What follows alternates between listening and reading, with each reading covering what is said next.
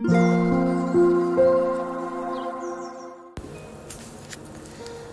タンド FM をお聞きの皆様おはようございます。こんにちは。こんばんは。コーヒー瞑想コンシェルジュスジャータ千尋です。ただいまの時刻は朝の5時2分です。今朝も強さと輝きを取り戻す瞑想魂力の朗読配信をしていきたいと思います。魂力をお持ちの方はページ88ページ89ページを開いてください。お持ちでない方はお耳で聞いていただきながら心を整える時間心穏やかな時間お過ごしいただければと思います。今日は2023年12月21日木曜日ですので21番目の瞑想コメンタリー自分だけの安全な場所を朗読していきたいと思います。最後に今私が感じていることシェアしていきますのでもしよろしければ最後までお聴きください。それでは始めていきます。強さと輝きを取り戻す瞑想。魂力21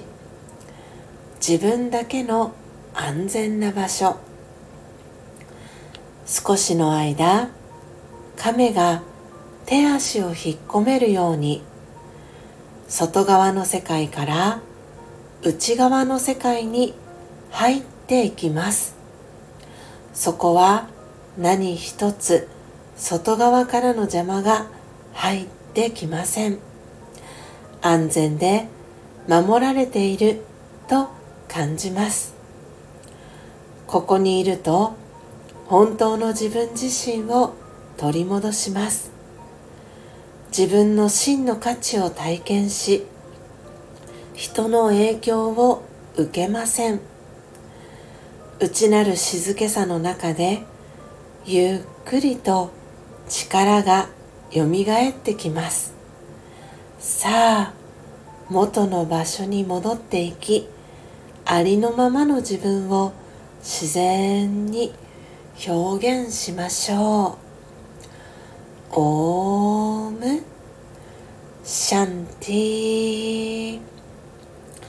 いかがでしたでしょうか？今朝は魂力88ページ89ページ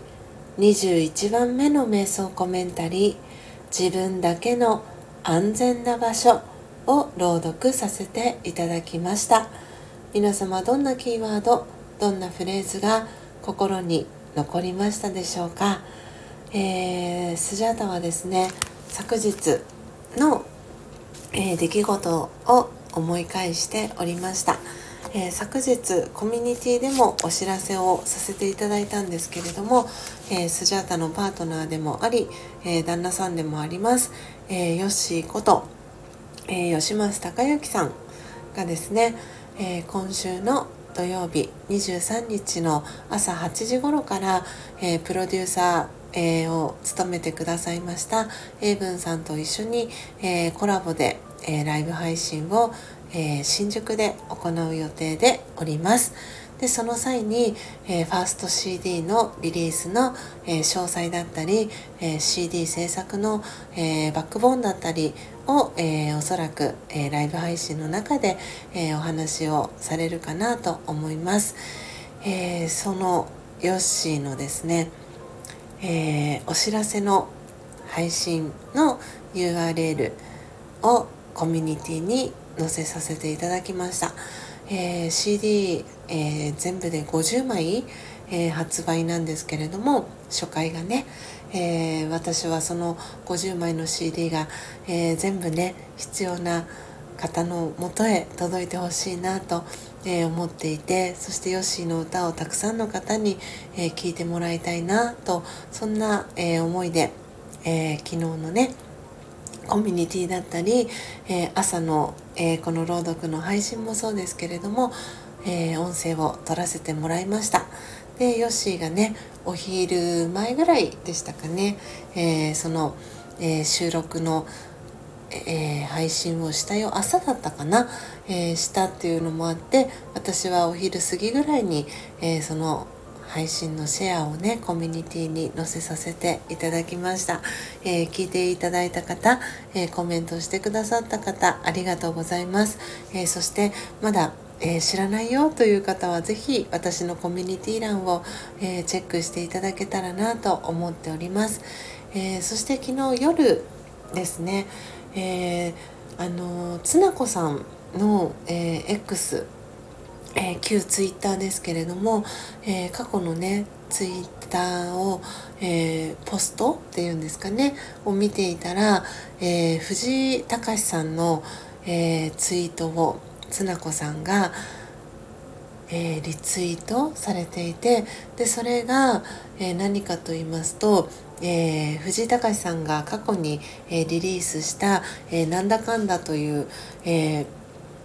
曲があるんですけれどもそれを、えー、ファーストテイクという YouTube の、えー、サイトで、えー、配信をした時の収録をした時の、え動画が藤井隆さんが Twitter に投稿をしていてでそれをつな子さんが、えリポストをしていたんですよね。引用リツイートみたいな感じで、えされていてそれを、え見て私はその YouTube のファーストテイクのページへと飛びました。で藤井隆さんのファーストテイクもすごく素敵だなと思ってでそのファーストテイクのチャンネルをチャンネル登録してでそこから、えー、他の方の、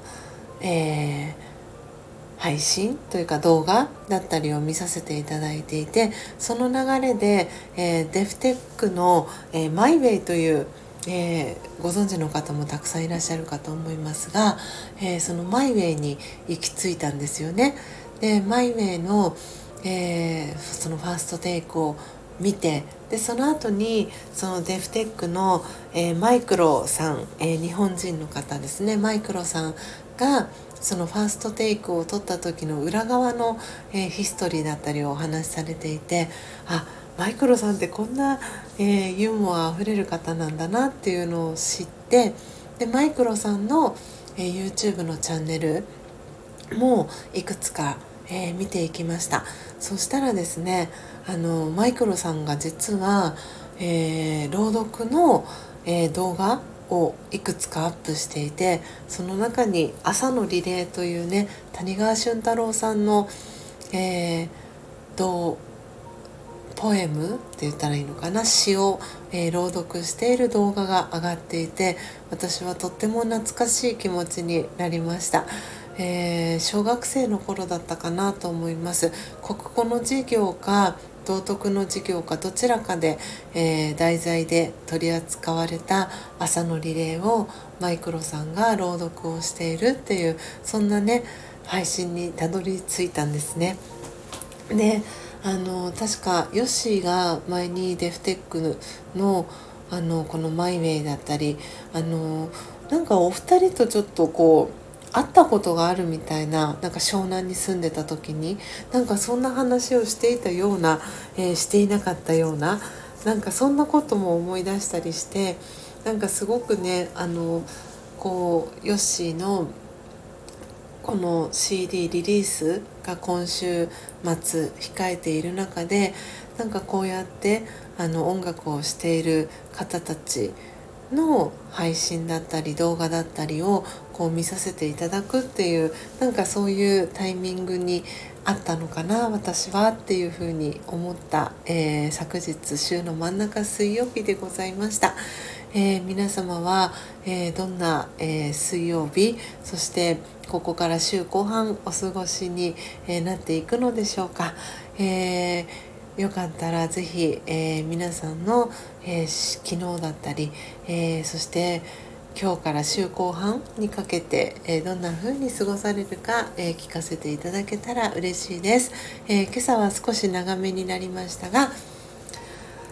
私が今感じていることも含めて、えー、シェアをさせていただきました。是非皆様、えー、土曜日の朝、えー、8時頃ですね、えヨッシーの、えヨッシーとエブンさんによるコラボの、えライブ配信、え聞きにご参加そして応援に、え来ていただけたら嬉しいなと思っております、え最後までお聴きいただきありがとうございました。コーヒー瞑想コンシェルジュスジャータ千尋でした。さようなら。